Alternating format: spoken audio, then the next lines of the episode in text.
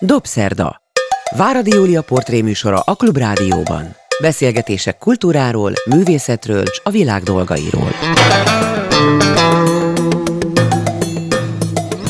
Jó estét kívánok, ez a Dobszerda, én Váradi Júlia vagyok. Jó napot kívánok azoknak, akik vasárnap délben az ismétlésben hallgatják a műsorunkat. A mai vendégem Körner Tamás. Körner Tamást több oldalról is megközelítve szeretném bemutatni. Ő azt mondanám, hogy a magyar komoly zenei élet egyik meghatározó alakja, sőt azt is mondanám, hogy mostanában talán a legmeghatározóbb, mert hogy a leghíresebb magyar zenészeket, komoly zenészeket, ahogy mondani szokták, akik egyébként vidámak, közvetíti, tehát az ő koncertprogramjukat szervezi, már elég régóta is nagyon sikeresen a világban, de azon kívül azt is tudom róla, hogy talán Magyarország legnagyobb lemezgyűjteményének a tulajdonosa, elsősorban klasszikus, bár nem tudom, lehet, hogy vannak jazz, meg nem, pop zenék, zene. csak klasszikus zene, és azon kívül, és ezt azt hiszem a legfontosabb elmondani, hogy a Budapesti Fesztivál zenekarnak 20 éven keresztül volt az igazgatója. Most azért örülök, hogy itt van, mert olvasom hetek, hónapok óta a blogjait a Papagénon, és olyan jó ezeket olvasni, mert annyi titok kiderül arról, hogy egy zenekar hogyan működik, és a zenekar mögötti világ milyen. Úgyhogy nagy örömömre hajlandó erről beszélni most velünk Üdvözlöm Körner Tamást. Köszönöm szépen. Nagyon régóta ismerjük egymást, ha megengeded, akkor a tegező viszont nem váltanám hát, át színészkedésből magázóra. Azt írod a blogjaid elején, és úgy is hívod magad, hogy Hájog Kovács, ami az egy kicsit alul fogalmaz, nem a te esetedben, hiszen ha valaki sokat tud a zenéről, az te vagy. Miért lennél te Hájog Kovács? Hát a Hájog Kovács arra vonatkozik, hogy én nekem nincsen profi zenész képesítésem. Én nem jártam a zeneakadémiára, bölcsész vagyok eredendően, szeretem a komoly zenét, és hát idővel az ember sok mindent lát, hall, olvas, beletanul, de hát nem vagyok végzettsemre nézve zenész. Amikor a fesztivál zenekarnál voltam, ennek én azért komoly előnyeit láttam, mert hát 120 komoly zenész, aki elvégezte a zeneakadémiát között, nagyon fontos volt, hogy legyen valaki, aki kicsit más oldalról látja a dolgot, tehát a közönség szemével, a dilettáns, jó értelembe vett dilettáns szemével látja, mert a, mindenki a saját szakmája iránt kicsit elfogult, és hát ilyen vakságban szenved, és az sokat segített, hogy én nem vagyok képzettségemre nézve zenész. A zenei iránti hihetetlen érdeklődésed és szereteted, ez miből származik? Azt tudom, hogy olyan családból jössz, ahol a zene nagy érték volt, és ahol a napi mondjuk a betevővel együtt a zene is érkezett. Te magad is tanultál tánzongorázni, ha jól Hát azt jobb, ha elfelejtjük. Az egy kudarcos öt év volt. Szóval kiderült, hogy nem vagy nagyon tehetséges a hangszer Kicsit sem voltam tehetséges, nem, hogy nagyon. De a szüleid, apád hegedült? Édesapám az ugyan, ő ugyan építészmérnök volt. Méghozzá de nagyon jó egy, nevű építészmérnök. Igen, de ő nem csak szeretett zenélni, hanem egy évet például el is végzett a Zeneakadémián hegedűsként, tehát egy ideig komolyan felmerült, hogy ő profi zenész legyen, nagyszerűen énekelt, a két világháború között volt egy amatőr kórus Budapesten, a Lichtenberg kórus, ez volt messze a legjobb, tehát minden komoly oratórium előadáson ők léptek fel, úgyhogy ez egy nagyon profi színvonalú amatőr kórus volt, abban is énekelt, Úgyhogy otthon gyakran volt családi zenélés. Ki mit zenélt? Hát Apád főleg az volt, hogy az édesapám zongorázott, énekelt, tehát magát kísérte, és mi a gyerekek, mi pedig lapoztunk neki. Aha. És, Anyukád nem vett Nem, édesanyám is tanult hegedülni, de ő nem jutott ilyen színvonalra. De azt még elmondom, mert ez nagyon érdekes, hogy volt egy nagybátyám, Feri bácsi, aki fogorvos volt, és itt Budapesten elvégezte a orvostudományi egyetemet, de nem kapott állást, és ezért emigrált, és Olaszországba ment, és kellett várnia, amíg a diplomáját honosítják, és ez egy elég lassú folyamat volt, és ő olyan színvonalon hegedült, hogy ez alatt a majdnem másfél év alatt a Milánoi Skála zenekarában kisegítőként játszott. És azért Úgy, ez később jó útlevél lehetett ahhoz, hogy a zenei szakmában érvényesülhessen. Hát igen, igen, igen. Úgyhogy kérdésedre visszatérve, nem volt profi zenész a, zenek, a családban, de sok félprofi volt. Hát én magam még félprofi se vagyok, de hát a zene szeretete valószínűleg itt kezdődött. Hmm. Komoly zene iránt érdeklődés. És jártatok rendszeresen kisfiúként koncertekre, vagy operába? Persze, hát mind minden jó házból való úri fiúnak, hmm. ugye nekem is volt operabérletem, és hangversenybérletünk is volt, úgyhogy nagyon jól emlékszem nem csak télen, hanem még nyáron is volt a Károlyi kerti nyári koncerteket. Soha nem hagytuk volna ki télen, főleg kamarazenei bérletünk volt, opera bérlet is. Úgyhogy hát elég gyakran végig szenvedtük a diákkoncerteket is, akkoriban még nagyon didaktikus módon mentek ezek, úgyhogy ma már egész más a stílus, akkor még ilyen tanárbács is volt a módszer, amit már akkor nagyon untunk, de hát végigültük. Az nem merült fel a pályaválasztás környékén, hogy valami zenével kapcsolatos, tehát zenetudományi vagy zenetörténeti irányt vegyen a te érdeklődése? Nem, hát ez teljesen amatőr szinten volt, úgyhogy mindig bölcsész akartam lenni. Úgy, de bölcsészként mi?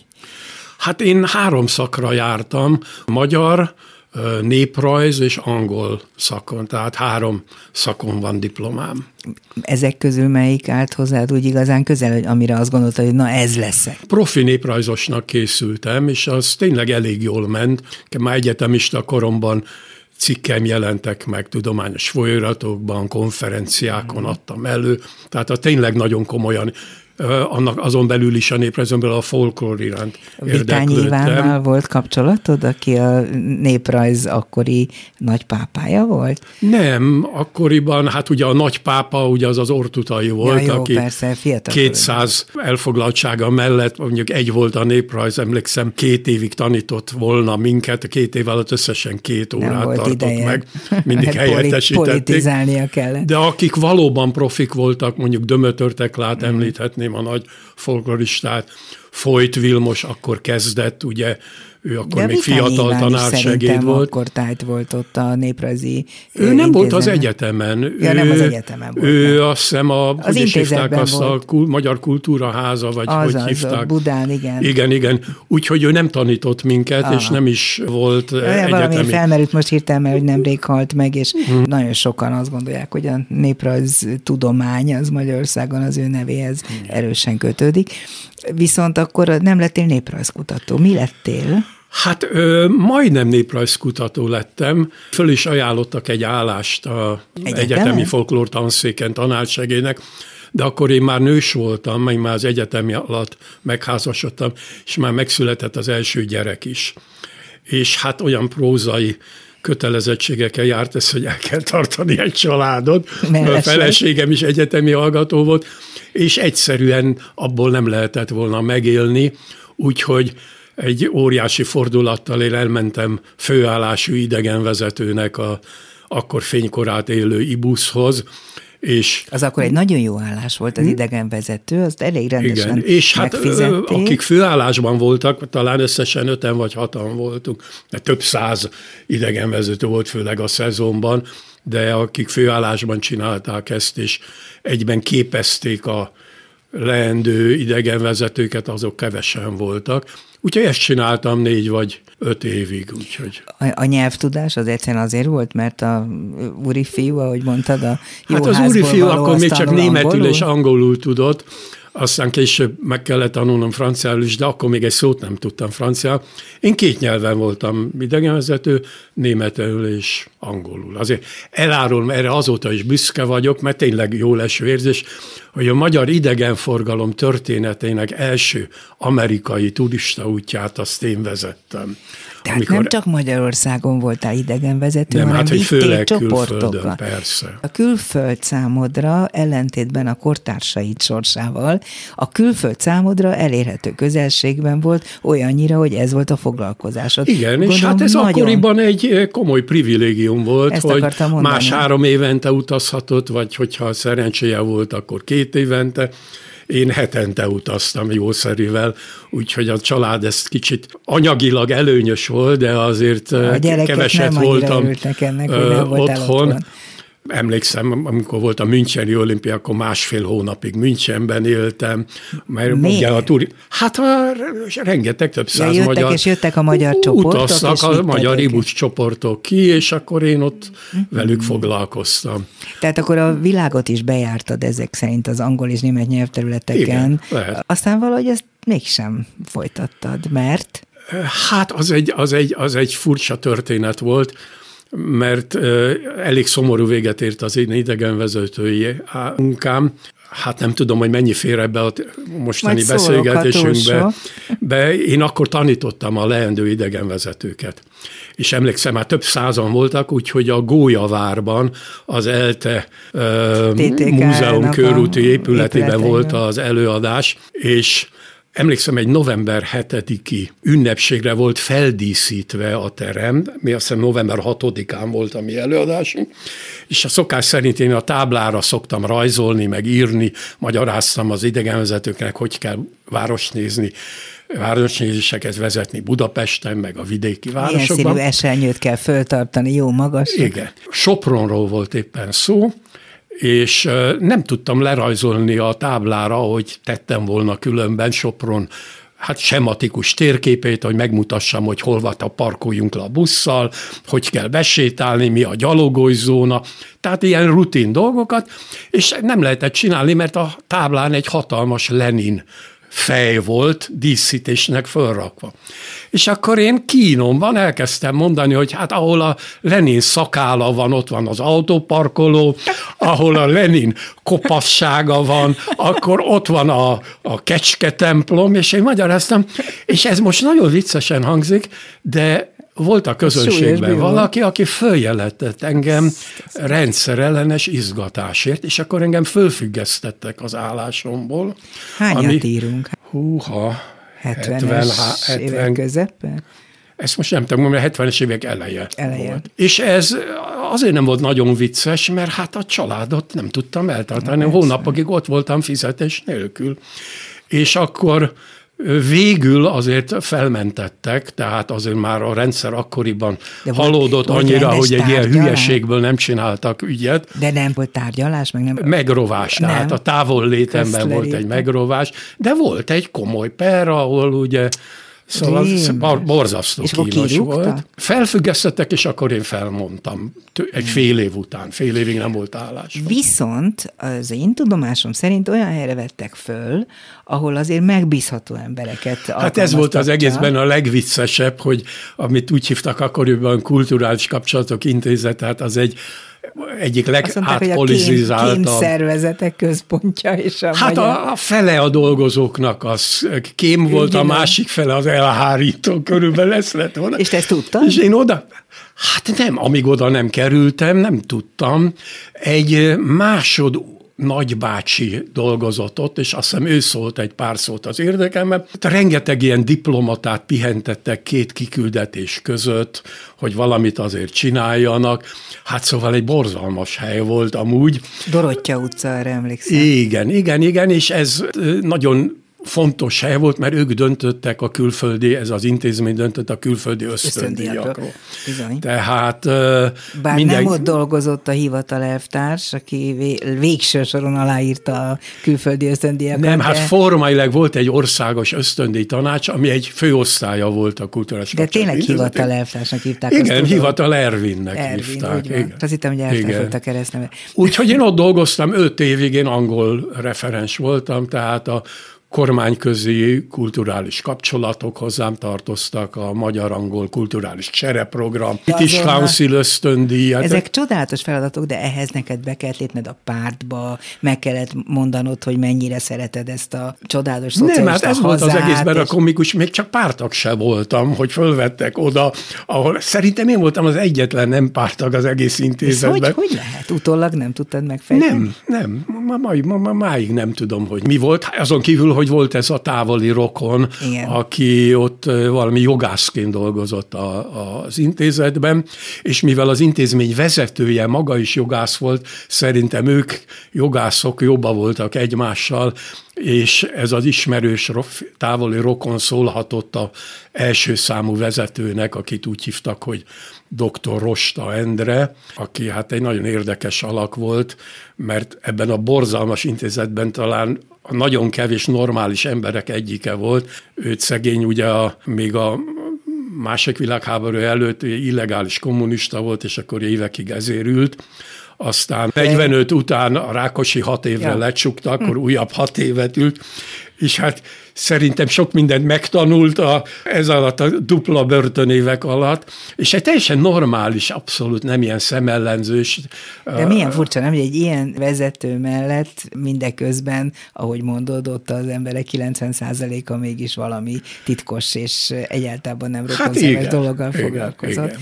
Na és ott mi volt? Az, hát ugye én ott voltam először angol referens, aztán megszűnt a kulturális intézete, mert átnevezték nemzetközi kulturális Intézetnek. Lényegében ugyanazt a funkciót látta el, de már kicsit kevésbé átpolitizálva, kicsit már nem annyira a párt állami szellemben, és ehhez az intézményhez tartoztak a külföldi magyar kulturális intézetek is. Bécsi, Berlini, Párizsi, És Római. Hát egy, egy nagyon komoly hálózat volt már akkor is a külföldi magyar kultúrás intézetekben, amelyeket ez a kulturális kapcsolatok intézete irányított, felügyelt, látott el kiállításokkal, vendégművészekkel, információkkal, pénzzel, és akkor kerestek a Párizsi Magyar Intézetbe egy zenei referenst, ami korábban nem volt ilyen beosztás, nem létezett. Érdeklődtem a külföldi lehetőségek iránt, Én és gondolom. jól tudtam, nagyon jól tudtam angolul, nagyon jól tudtam németül. Tehát az volt az elgondolás, hogy vagy Londonba, vagy Berlinbe, vagy Bécsbe kerüljek ki, de ott nem voltak üresedések. És akkor megsukták nekem, hogy másfél év múlva lesz Párizsban egy üresedés. Hát megtanulsz franciául, és nem volt gond. Egy árva szót nem tudtam franciául. És akkor beiratkoztam egy szuper-szuper intenzív tanfolyamra, ami egész kiváló volt, egy Karakai Imre nevezetű zseniális nyelvtanár vezette ezeket, a Mátyás Pince épületében az alaksorban. Ő volt egyébként mi, akkoriban minden komoly francia küldöttség mellett a magyar Tolmács. delegáció szaktolmácsa. Egy, egy emberként is egy kiváló valaki volt, helyesebben van, mert hát él szerencsére. És, és én nekem elég mazohista módszereim voltak a nyelvtanulásra, tehát nálam szigorúbb tanár. Nekem Magaddal. soha nem volt senki elég szigorú, mert én voltam magammal szemben a legszigorúbb. Egy év után a felsőfokú nyelvvizsgát letettem. Mindenben úgy, ilyen vagy? Hát a nyelvtanulásban igen. Úgyhogy abban igen. Párizsban magyar diplomatának, kultúrdiplomatának lenni akkor, az milyen volt? Itthonról mennyi instrukciót kaptál, hogy mit kell tenned, és hát mit ez nem? nagyon vicces volt, mert ugye amikor én 89-ben kerültem családommal együtt Párizsba, és három évet voltam ott, és hát ugye pont ez volt az az időszak, amikor már ugye a rendszerváltás folyamatban volt, ugye 89 nyarán volt a Nagy Imre temetése, 89 őszén kerültem. Tehát a az ottani munkatársak a Párizsi Magyar Intézetben is, meg a nagykövetségben is még a régi eh, rendszer káderei voltak. De perceken belül megjelentek a már az új kormány által kinevezett vezetők, új nagykövet, a Párizsi Magyar Intézetben is, is, is új emberek jöttek, és hát ez egy szörnyű úgy utólag visszanézve vicces dolog volt, mert az új emberek nem bíztak a régi káderekben, régi káderek féltek befizették az állásaikat. Én 89-ben kerültem ki, még lehettem volna régi káder is. És rád hogy de lehettem, azok, akik Én voltam a belga, ugye, akiről senki nem tudta, hogy én most melyik klámba tartozom. Ezt hogy tudtad átidálni? Hát a szakmával. Szóval én szigorúan csak azzal foglalkoztam, amire kiküldtek engem a koncertek szervezésével. És hogy hívjál meg Magyarországról minél több, minél nevesebb. Igen, és hát és itt lettem először, zenész. először kezdtem foglalkozni állásszerűen komoly zenével, amivel addig csak hobbi szinten foglalkoztam. Mert itt nekem a dolgom volt, hogy legyen minden hónapban egy komoly koncert, közönséggel, És ahogy olvasom, lett is, és nagyon sikeresen működtetted akkor a Párizs Magyar Intézetet. Igen. Körner Tamás a vendégem, hihetetlen nagy lemezgyűjteményen rendelkező, a magyar komoly zenéhez talán ebben az országban a legjobban értő szakember, miközben ő maga azt állítja, hogy Hájok Kovács, mert nincsen olyan végzettsége, ami ehhez eredetileg szükséges lett volna, de úgy látszik, hogy erre nincsen szükség. És akkor folytassuk azzal, hogy a Párizsi Magyar Intézetből aztán egyszer csak mégis úgy döntöttél, hogy hazajössz, és ez nem véletlen, addigra már létezett, sőt egyre nevesebb volt a Budapesti Fesztiválzenekar. Az egyik első, akkor még pártállami intézmény, amely merte támogatni az új fesztiválzenekart, amely felrugott minden addigi konvenciót és keretet, az a Budapesti Tavaszi Fesztivál volt, amelynek szüksége volt egy jó színvonalas magyar zenekarra, és akkor ők kérték, hogy a zenekarnak, és ez közvetlen a megalakulásnál volt, 83-ban, hogy az legyen a neve, hogy Budapesti Fesztivál zenekar. Te ebben részt vettél, ebben a procedúrában, amikor létrejött első pillanatban nem, a fesztivál nem. Zenekar? Én 83-tól 92-ig egy iszonyú lelkes közönségtag voltam. De ismerted aki, Persze, minden minden koncertjükön ott voltam, és ismertem személyesen Fischer Ivánt, de azon túl, hogy tudtam hogy ő kicsoda, és ugye jártam a koncertekre, hivatalosan nem volt, nem volt semmilyen kapcsolatom De akkor egyszer csak hazahívtak Budapestre.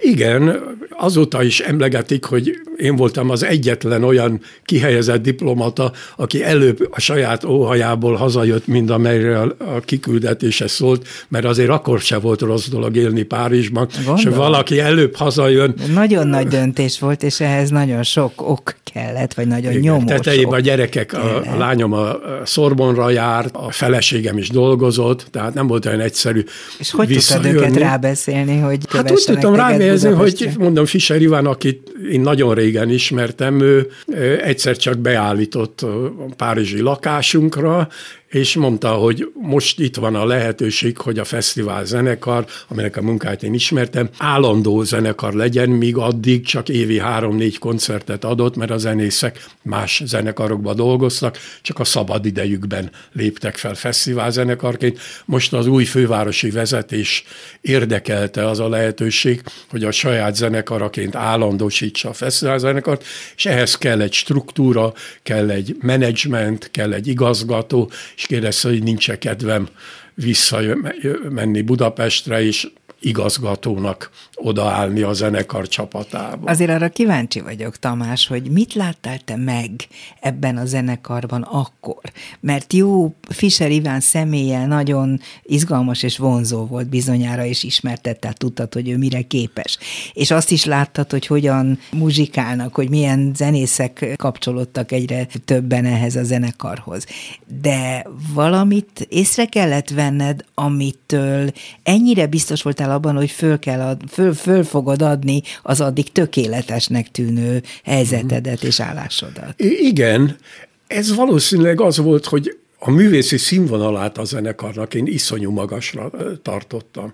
Tehát akkor azért már a zenekarnak, először is ugye hát jártam hosszú évek óta arra az évi négy-öt koncertre.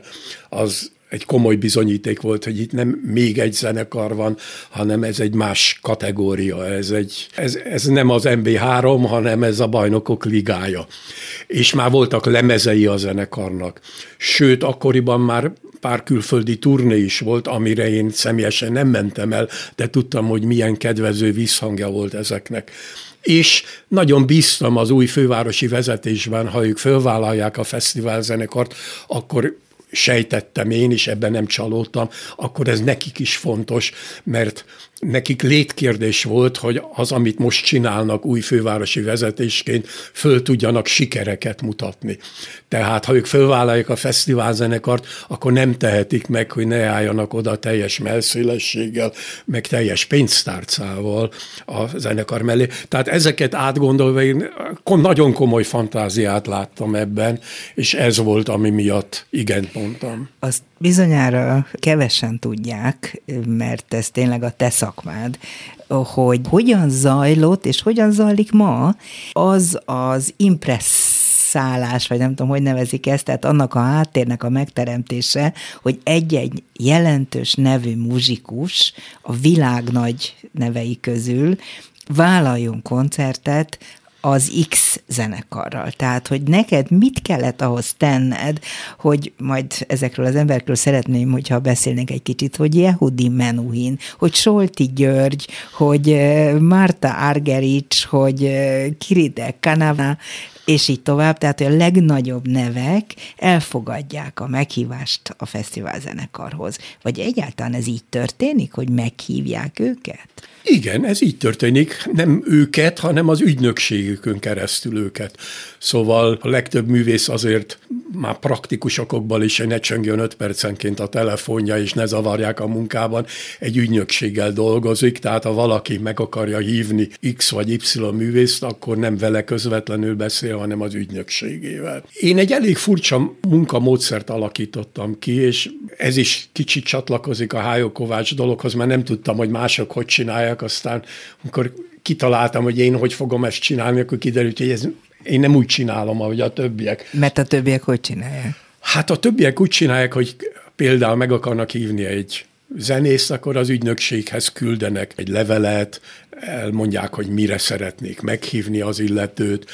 Tehát magyarul nem személyes kapcsolatok uh-huh. révén bonyolódik ez, nem, és hát mivel az ügynökségek kapnak ilyen megkeresést naponta tizet, meg havonta háromszázat, nagyon nehéz kitűnni a hosszú sorból, és ö, valahogy arra rábízni azt a nagyon keresett, nagyon népszerű művészt, hogy a sok megkeresésből engem válaszol.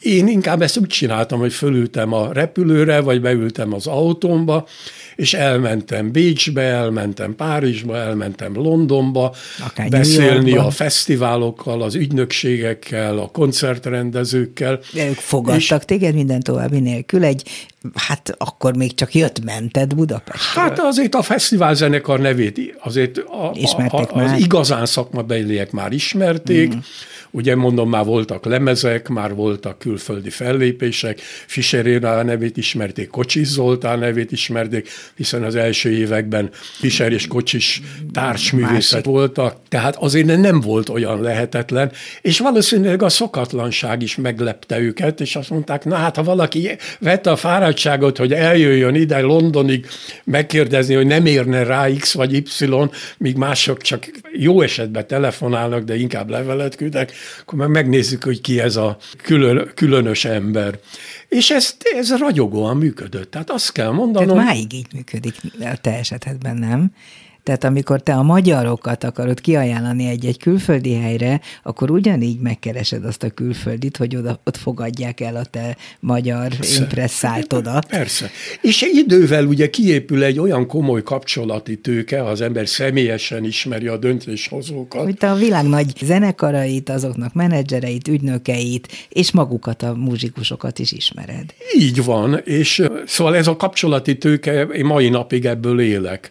Ha az ember igazán megismeri a kollégáit, és olyan mélységig megismerik egymást, hogy el tudják dönteni, hogy a másik mennyire őszinte, a másiknak mennyire lehet adni a véleményére, akkor ebb, és, és valóban kiépül egy bizalom irántam, akkor ezt egyrészt fontos, hogy megőrizni, hogy az ember ezzel soha ne éljen vissza, és soha ne mondja azt, hogy kérem, van egy nagyszerű hegedűsem, hívják meg, ha én nem vagyok tényleg meggyőződve, hogy az illető nagyszerű, mert valójában csak középszerű.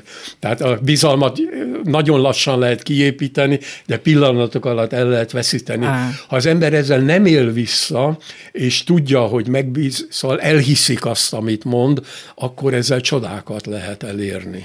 Még egyet mondj meg, az is még egy általános kérdés, aztán menjünk egy kicsit bele a konkrét történetekbe, hogy hogyan válogattál? Tehát gondolom Fischer Ivánnal minden alkalommal meg kell beszélned, vagy még annak idején Kocsissal is, hogy kik azok, akiket a fesztiválzenekar élén, akár karmesterként, akár Igen. szólistaként el tudtok képzelni. Ezekben a döntés mindig Fischer Iváné volt, tehát minden zenekarnál az a szokás, vagy az a hagyomány, ez teljesen normális, ebben nem volt különbség a fesztiválzenekar és a többi nagy zenekar között, hogy a mindenkori zeneigazgató dönt arról, hogy kik legyenek a... Dönt, de az ötleteket is ő adja? Igen, hát mi, mi rendszeresen leültünk Ivánnal, és átbeszéltük nem is annyira a jövő szezont, mert a jövő szezon már megvolt, hanem három-négy évre dolgoztunk előre, mert ha valóban komoly művészeket akar az ember megszerezni, akkor az időfaktor az rettenetes fontos, szóval teljesen reménytelen valakit jövő év.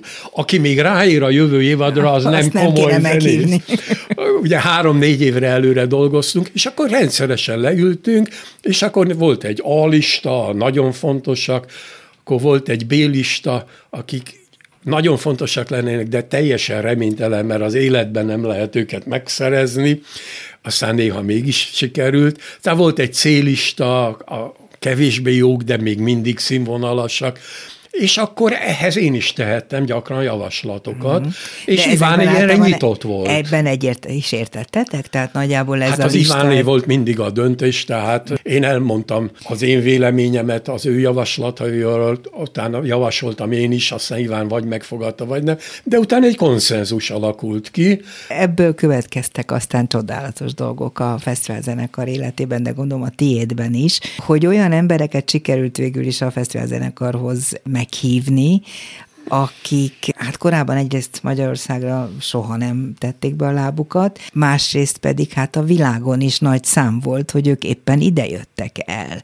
Válogasson ki egy-kettőt az általad a blogjaidban megemlítettek közül, mert mindegyikre nem lesz időnk. Kezdjük Solti Györgyel, már csak azért is, mert ő emblematikusan meghatározta azt hiszem a fesztiválzenekar további sorsát is, ha én ezt jól látom. Igen. Hát ez egy egész különleges dolog volt Solti kapcsolata a fesztivál zenekarral. Szóval a Solti egy mélyen meghasonlott ember volt, már ami az ő viszonyát Magyarországhoz illeti. Szóval ő Egy mindig mondta, hogy őt kétszer üldözték el innen. Ember. Egyszer elüldözték, mint zsidót, ugye emigrálnia kellett, és Svájcban élt, miközben a családja itthon maradt, tehát az egy szörnyű időszak lehetett, és akkor ő az első ember volt, aki 45-ben bejelentkezett az operaházhoz, ahol ő hét évet töltött el korepetitorként, és a hét év alatt egyetlen egy előadást kapott vezényelni, egy Figaro házasságát, ami Amúgy azok, akik ott voltak, azt mondják, hogy szenzációs volt, de másnap volt a Anschluss, amikor a németek lerohanták Ausztriát, kutyát nem érdekelte, hogy, hogy Solti milyen vezény. Figaro házasságát vezényelt előző nap, és ez feledés homályába merült, tehát őt elüldözték zsidóként, és amikor bejelentkezett elsőnek, hogy ő visszajönne az operaházhoz, akkor az operaház vezetése erre nem tartott igényt. De hogy miért nem, azt máig nem tudjuk Hát a Solti meg volt győződve, hogy ez a kommunisták műve volt. Én ebben nem vagyok biztos, hogy kicsit utána néztem, mert egy korepetitorról akkoriban sem a kommunista pár döntött, uh-huh. szóval az nem volt egy olyan fontos pozíció. Igen. Lehet, hogy Valószínűleg az lehetett, hogy az akkori igazgató Komáromi Pálnak hívták, aki amúgy egy énekes volt, és egy rövid ideig volt csak az operáz igazgatója. Nem szerette Ő énekelt abban a Figaro házasságban beugróként, amit Aha. a Solti vezényelt, és valószínűleg nem volt, nem szerette a Soltit. Na és Solti emiatt, hogy őt kétszer üldözték el ebből az országból, ő nagyon komoly fenntartásai voltak Magyarországgal szemben. Ugyanakkor hallott a fesztivál zenekarról, hallott Fischer Iváról, és ő érezte, hogy itt valami különleges új dolog van, de nem tudta, hogy merjene és hogyan visszajönni, kipróbálni a fesztivál zenekart, és dolgozni vele. Úgyhogy az a furcsa dolog volt, hogy mi kaptunk egy üzenetet, hogyha a konkrétumra térjek. 93. A feleségétől, Lady, akkor már ő Lady volt, Lady Valeri Soltitól, hogy a férje hallott a fesztivál zenekarról, ide jönne Budapestre, de ezt csak teljes inkognitóban szeretné megvalósítani, senki a zenészeken kívül nem tudhat róla, a sajtó a legkevésbé, és ő egy próbát szeretne vezényelni, és majd annak fényében eldől, hogy mi lesz a jövő. A levél neked érkezett, vagy Fischer Ivánnak? Ö, nem, az egy telefon volt, egy nem telefon. egy levél volt, és az Ivánt hívta fel a Lady Valeri Solti, és akkor tényleg eljött Budapestre, hogy a Bartók koncertóját kérte, hogy abból szeretne egy próbát vezényelni, és hát a zenekar persze. Ugye én blogban is így fogalmazok, ha azt jelentették volna, hogy az angol anya királynő jön, körülbelül annak volt a nagyobb valószínűsége, mint jön a Solti György, aki mondom, ilyen múltal, a Magyarország iránti fenntartásokkal érkezett titokban Budapestre. És hát a hosszú történetet lerövidítve, ő tényleg őszintén nagyon megnyerte a feszállást. Szóval azt mondta, hogy arról álmodott, hogy egyszer lesz egy ilyen magyar zenekar. Itt most egy pillanatra segíts nekem. Sose sikerült megfogalmaznom, többen kérdezték. Mi a titka ennek? Szerinted miben volt és ma is különlegesebb, vagy más a fesztivál zenekar, mint a többi? Tehát mi hát, lehetett, amit Solti megérzett? Hát mondjuk először is, ugye, hát ő egy olyan kiváló karmester volt, meg akkora rutina rendelkezett, hogy nem csak a fesztivál zenekarra, bármelyik zenekarról, ahol nem csak hallja, hanem dolgozhat vele, instruálja, tehát egy effektív egy napig próbál velük, könnyűszerrel meg tudja állapítani, hogy milyen színvonal állnak hangszeres tudásban, zeneiségben, odaadásban, morálisan, és szerintem ezek, ez a sok tényező mm. mindegyikben jól vizsgázott a fesztivál zenekar. De a kérdésedre válaszolva, ami úgy nem csak a Soltit, hanem minden vendégművész általában lenyűgöz, az egyrészt a szakmai perfekció, tehát nagyon komoly technikai tudású zenészek vannak ott, de ennél még inkább, mert például mondjuk egy japán zenekarban technikai, szakmai... Ezt nem nagyon lehet felülmúlni. Fantasztikus zenészek vannak, ugyanakkor mégis valami hiányzik, és ez a valami, ez, hát szóval úgy fogalmaznék, hogy a kamara zenekari hozzáállás. Ez kicsit azért kifejteném, a, a, a szimfonikus zenekaroknak az egész világon az a nagy rákfenéjük, hogy jó zenészek vannak ott, de a zenészek majdnem mindig frusztráltak.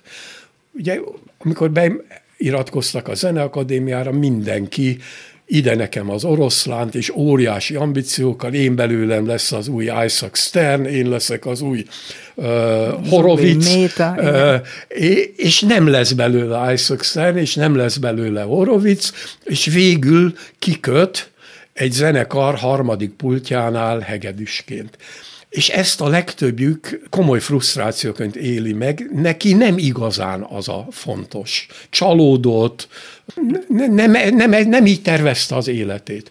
És a fesztivál zenekarnál Fischer Iván rengeteg olyan módszert tudott kialakítani, ami ezt a frusztrációt tökéletesen eltünteti, nem csak feloldja, és a zenészeknek egy olyan atmoszférát teremt, hogy ezt imádják, ezt szeretik, ez nekik a fontos, nem a mellékállás, nem a hakni, hanem erre teszik fel az életeket. Százszázalékos odaadás, elhivatottság, ügyszeretet, és ez legalább olyan fontos, és ez ugyanúgy hallható, mint a technikai Aha. perfekció. Ez nagyon jó magyarázat, azt hiszem, ezt megérezhette. Úgyhogy innentől kezdve ő szívébe zárta a fesztivál zenekart, és több alkalommal is egyrészt Két nagy turnét csinált velünk külföldön, és azt a lemezt is a fesztivál zenekar készített el, ami persze nem utolsó lemeznek lett tervezve, de mivel ő, ő a felvételek után, a budapesti lemezfelvétel után pár hónappal meghalt, végül ezt a lemezcég az utolsó felvétel, The Last Recording mm. címen adta ki. Tehát ez nagyon szoros volt a kapcsolat. Sőt, tehát ő egy pozíciót vagy funkciót is kapott a fesztivál zenekarban, mint első vendégkar. Igen, őt még felkértük, és hát no, tényleg óriási megtiszteltetés volt, hogy ő erre igen mondott, mert hát az, szóval az, az, az végig gondolni, hogy a Solti hol dolgozott a Chicagói zeneigazgatóságától kezdve a Covent Gardenig, hát a világ legjobb zenekarait és csodálatos operázait vezette, hogy ő nem csak a nevét adta a fesztivál zenekar tiszteletbeli vendégkarmesterségéhez, hanem személyesen is turnékat, koncerteket Azt hiszem, te említetted is a blogodban, de én mindenképpen ezt gondolom, hogy ez az ő számára egyfajta egyfajta hazatérés volt. Talán ezzel tudta kicsit kompenzálni azt a fájdalmat, amit a kétszer haza elvesztettsége okozott. Igen, igen, ez pontosan így van, és hát ha most hinnék az ilyen miszticizmusban, akkor azt mondanám, hogy ennek valami különleges, mélyebb jelentése volt, hogy ezen a bizonyos lemezen, amit nem utolsó lemeznek terveztünk, ő egy régi tervét valósította meg, hogy egy csak magyar zeneszerzők műveiből álló lemez legyen, ahol a számára három legfontosabb zeneszerző műveit vezényli ő, egy magyar zenekarral, és ez lett a fesztivál zenekar, Weiner Leo, aki ő tanította a Zeneakadémián, Bartók. Kodály és Bartók. És Bartóktól ő a kantáta profánát választotta, ami ugye arról szól, hogy a gyermekei ott hagyják az Igen. édesapát, a kilenc gyermek elmegy, szarvassá változik, az erdőben élnek, most már a szarvuk miatt nem tudnak hazamenni, ők most már többé nem lehetnek fiúk, hiába hívja őket az édesapjuk, ők most már mindig az erdőben Igen. élnek, ez a csodálatos román kolinda, amit Bartók talált, és amit megzenésített, és a Solti ezt elmondta nekem is, meg le is írta a életrajzában, amit pár nappal a halála előtt fejezett be, tehát egy furcsa módon egy utolsó pontot tett az ő élettörténetére, és rá pár héttel meghalt. Ő elmondta, hogy mikor ezen készült a budapesti lemezfelvételre, a berlini filharmonikusokkal külön ezt a kantáta profánát kérte, hogy vezényelje, hogy jól betanulja a darabot, amit uh-huh. régóta nem vezet. És ott a berlini próbákon döbbent rá, hogy ez róla szól. Uh-huh. Ő a fiú, a fiú, akit elküldtek otthonról, aki fiú. most már szarvai nőtek, most már nem mehet haza. Most már idegen lett. És akkor azt mondta, és ezben van az életrajzában, hogy az én szarvam nem lett kisebb, de az ajtó nagyobbra tágult. Magyarország most már az Európai Unió része, Magyarország csatlakozott Európához, most már én is hazamehetek. Ezt beírta az, az életrajza végére, és meghalt. Olyan, mint egy tényleg ilyen misztikus Igen. történet. Yehudi Menuhin. Hát az is egy csodálatos történet volt. Menuhinnak Iván írt egy levelet, amikor a fesztivál zenekar állandósult, és elementáris szükség volt arra, hogy a nemzetközi zenei élet minél több nagy, emblematikus alakját valahogy megpróbáljuk a fesztivál zenekar közelébe hozni, és hát Menuhin adódott, ő már akkor évek óta nem hegedült, csak karmester volt, és írtunk neki, hogy szeretnénk egy vendég karmester, tiszteletbeli vendégkarmesternek. Ő visszaírt, hogy vállalja, de csak akkor, ha ezt komolyan lehet venni. Ő nem egy titulust akar, tényleg akar dolgozni a fesztivál zenekarra. És akkor ennek két eredménye lett. Egyrészt eljött Budapestre vezényelni egy műsort, amiben hát ez is jellemző volt rá, hogy ő a fiatalokat, a pályakezdőket támogatta. Ő azt kérte, hogy rendel egy új, rendeljünk egy új magyar művet, ő ennek a világbemutatóját majd elvezényli.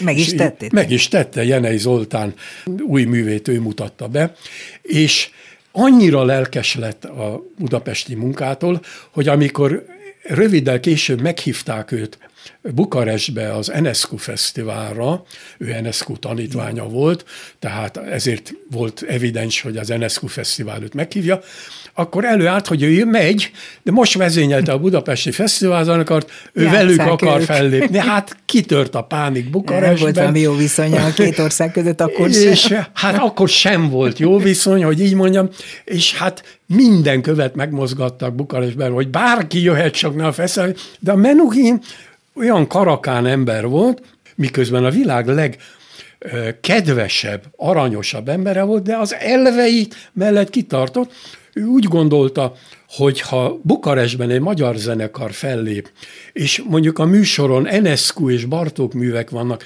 akkor a zene erejével példát mutat őke. a politikusoknak, hogy hogy kéne ezt csinálni. És ebből nem volt hajlandó engedni, és meg is csinálta. Sőt, amikor a bukarestiek rábolintottak kínjukban, hogy menjen a fesztiválzenekar, akkor még rátette egy lapáttal, azt mondta, hogy és akkor legyen még Kolozsváron is egy koncert, mert akkor a romániai a magyaroknak is eljátszunk. És hát egy nagyon érdekes és különleges romániai turné lett azután Menuhinnal, Bukarestben, meg Kolozsvárot, ami hát egy nagyon nagy élmény volt. Hát sokat mesélhetnél még Rév Líviáról, és Ida Handelről, és ahogy mondtam, Márta Argericsről, és a Kirite Kanaváról, de erre most már nem nagyon lesz időnk. Azt kérdezem, hogy miután 20 év után a fesztivál zenekarral elbúcsúztatok egymástól, akkor belefogtál egy magán kezdeményezésbe, és ha jól tudom, akkor tényleg ma a magyar klasszikus zene legnagyobb képviselőit közvetíted a külföldi fellépésekre. Kiket? Csak néhány zenésszel dolgozom. Nálam van Várjon Dénes, ugye kiváló zongorista, az én ügynökségem impresszája Baráti Kristófot, aki kiváló hegedűs, Várjon Dénes és a Simon Izabella zongorista duójával is én foglalkozom. Tehát azért ez egy nagyon kicsi ügynökség, többre nem is lenne időm, de próbálok segíteni ennek a néhány művésznek. De azt gondolom, és azért is kérdeztem ezt, hogy, hogy azért a neved nyilván, hogy beíródott a, a nagy zenei koncertvilág történetébe, és hogyha azt írja valaki alá, hogy Körner Tamás, és a levélben az szerepel, hogy szeretné, hogyha Baráti Kristóf vagy Várjon Dénes fellépne Párizsban, New Yorkban vagy Tokióban, akkor tudják, hogy bízhatnak ebben. Hát ez sokat segít, erről beszéltem korábban is, hogy én mai napig abból a kapcsolati tőkéből élek, amit fölhalmoztam hosszú évtizedek alatt, ez segít. Tehát hazudnék, ha azt mondanám, hogy valószínűleg ugye abban segít, hogy amikor Salzburg ünnepi játékok naponta kap 200 levelet 30 ügynökségtől, hogy ki mindenki lépjen fel, és akkor 31-nek ott van az én levelem, hogy talán előbbre kerül a, rang a sorban, és előbb olvassák el, ennyit talán kicsit Lehet, segít. hogy egy kicsit szerénykedsz, és azért a sikereidet figyelve, hát hogy is mondjam, kicsit alul fogalmaztál. Az az én tapasztalatom és az ismeretem szerint ez így van, hogy te nem csak a zenei világ nagyjait ismered nagyon jól, az ő történetüket, hátterüket, hanem a zenetörténetet is. Sokszor volt alkalmam meghallgatni, amikor elmeséltél egy-egy zenemű hátterében alak alakuló történeteket, amikor éppen egy ilyen koncert volt a fesztiválzenekarnál. Legyen szó Csajkovszkiról, vagy Straussról, vagy tudom én, Beethovenről, tehát te tanultál autodidakta módon zenetörténetet is? Hát nem iratkoztam be egy egyetemi kurzusra, de nagyon sokat olvastam erről. Hát nekem egy te is említetted, de egy tényleg nagyon nagy lemezgyűjteményem van. Hány és akkor, van? Hát 14-15 ezer körül van. Ó, hogy tudod őket tárolni? Hát ugye mindig egy családi konfliktusok forrása, hogy a lakás minden pontján lemezek vannak. vannak. Hát megoldom valahogy. És amikor az ember vesz egy új lemez, akkor azért utána néz, hogy azokról a művek, amik a lemezborítón elolvassa, mondjuk ez a minimális követelmény, kicsit utána néz. Tehát amikor már 14 ezeredszer csinálja ezt meg, akkor már majdnem annyit információ eljutott hozzá, mint a beiratkozott volna egy egyetemi kurzusra. Tehát ez teljesen csak úgy jött, hogy így mondhatnám. Nincsen mögött egy szisztematikus tanulás. És van prioritás ezekben a Nem, én minden evő vagyok, tehát én a barokk zenétől a kortár zenéig egyetlen előfeltétel, hogy úgy várhatóan jó zene legyen. Már előre nem lehet mindig tudni. Azért azt elmondom, mert ugye zenekar igazgatóként, főleg amikor a fesztivál zenekarnál voltam, naponta szinte kaptam ilyen demonstrációs lemezfelvételeket. Zongoristáktól, hegedűsöktől, mindenkitől. Mondom meg, mert meg volt már akkor is az a mazohista hajlam, hogy minden lemez minden. legalább egyszer meghallgatok. A második az nincs garantálva, de első az igen, és már ez, ez azért egy, már csak időben is egy nem kis teljesítmény. Úgyhogy komolyan veszem, mindent meghallgatok, és a lemez gyűjteményemben minden ott van, amit legalább egyszer hallottam. De azok közé tartozol, azok kevesek, vagy lehet, hogy nem kevesek, de nagyon nagyra tartottak közé, akik meghallanak egy zeneművet mondjuk a rádióban, akkor azonnal felismerik, hogy ki vezényli? Hát, Meg hogy ki a szerző. Akkor elmondok egy történetet. Belefér még egy történet? Még egy történet Igen. belefér. Párizsban éltem akkoriban, és elmentünk a feleségemmel moziba, és ment a Bal lábam című csodálatos film, My Left Foot, ez volt az eredeti cím, már nem emlékszem, hogy angol vagy amerikai volt. Ez egy, ez egy megtörtént történet, egy olyan genetikai hibával született fiatalemberről szól, aki nek nem nőtte ki a kezeit, és a lábaival, a lábujjaival tanul meg enni, lapozni, öltözni, mindent. És úgy indul a film, még nem lehet tudni semmit, hogy látunk egy lemezjátszót, egy ilyen hagyományos lemezjátszót, amire valaki, ezt később érti meg, a lábújjával megfog egy lemezt, a két lábújjával összecsipteti, feltesz egy lemezt, ráteszi a pikapot, és megszólal a zene. És amit lehetett hallani a moziban, az hát minden idők egyik legcsodálatosabb tenoristája, Réti József, azonnal felismerhető hangján megszólal Don Ottavio áriája a Don Giovanniból, és hát az olyan volt, mint egy álom.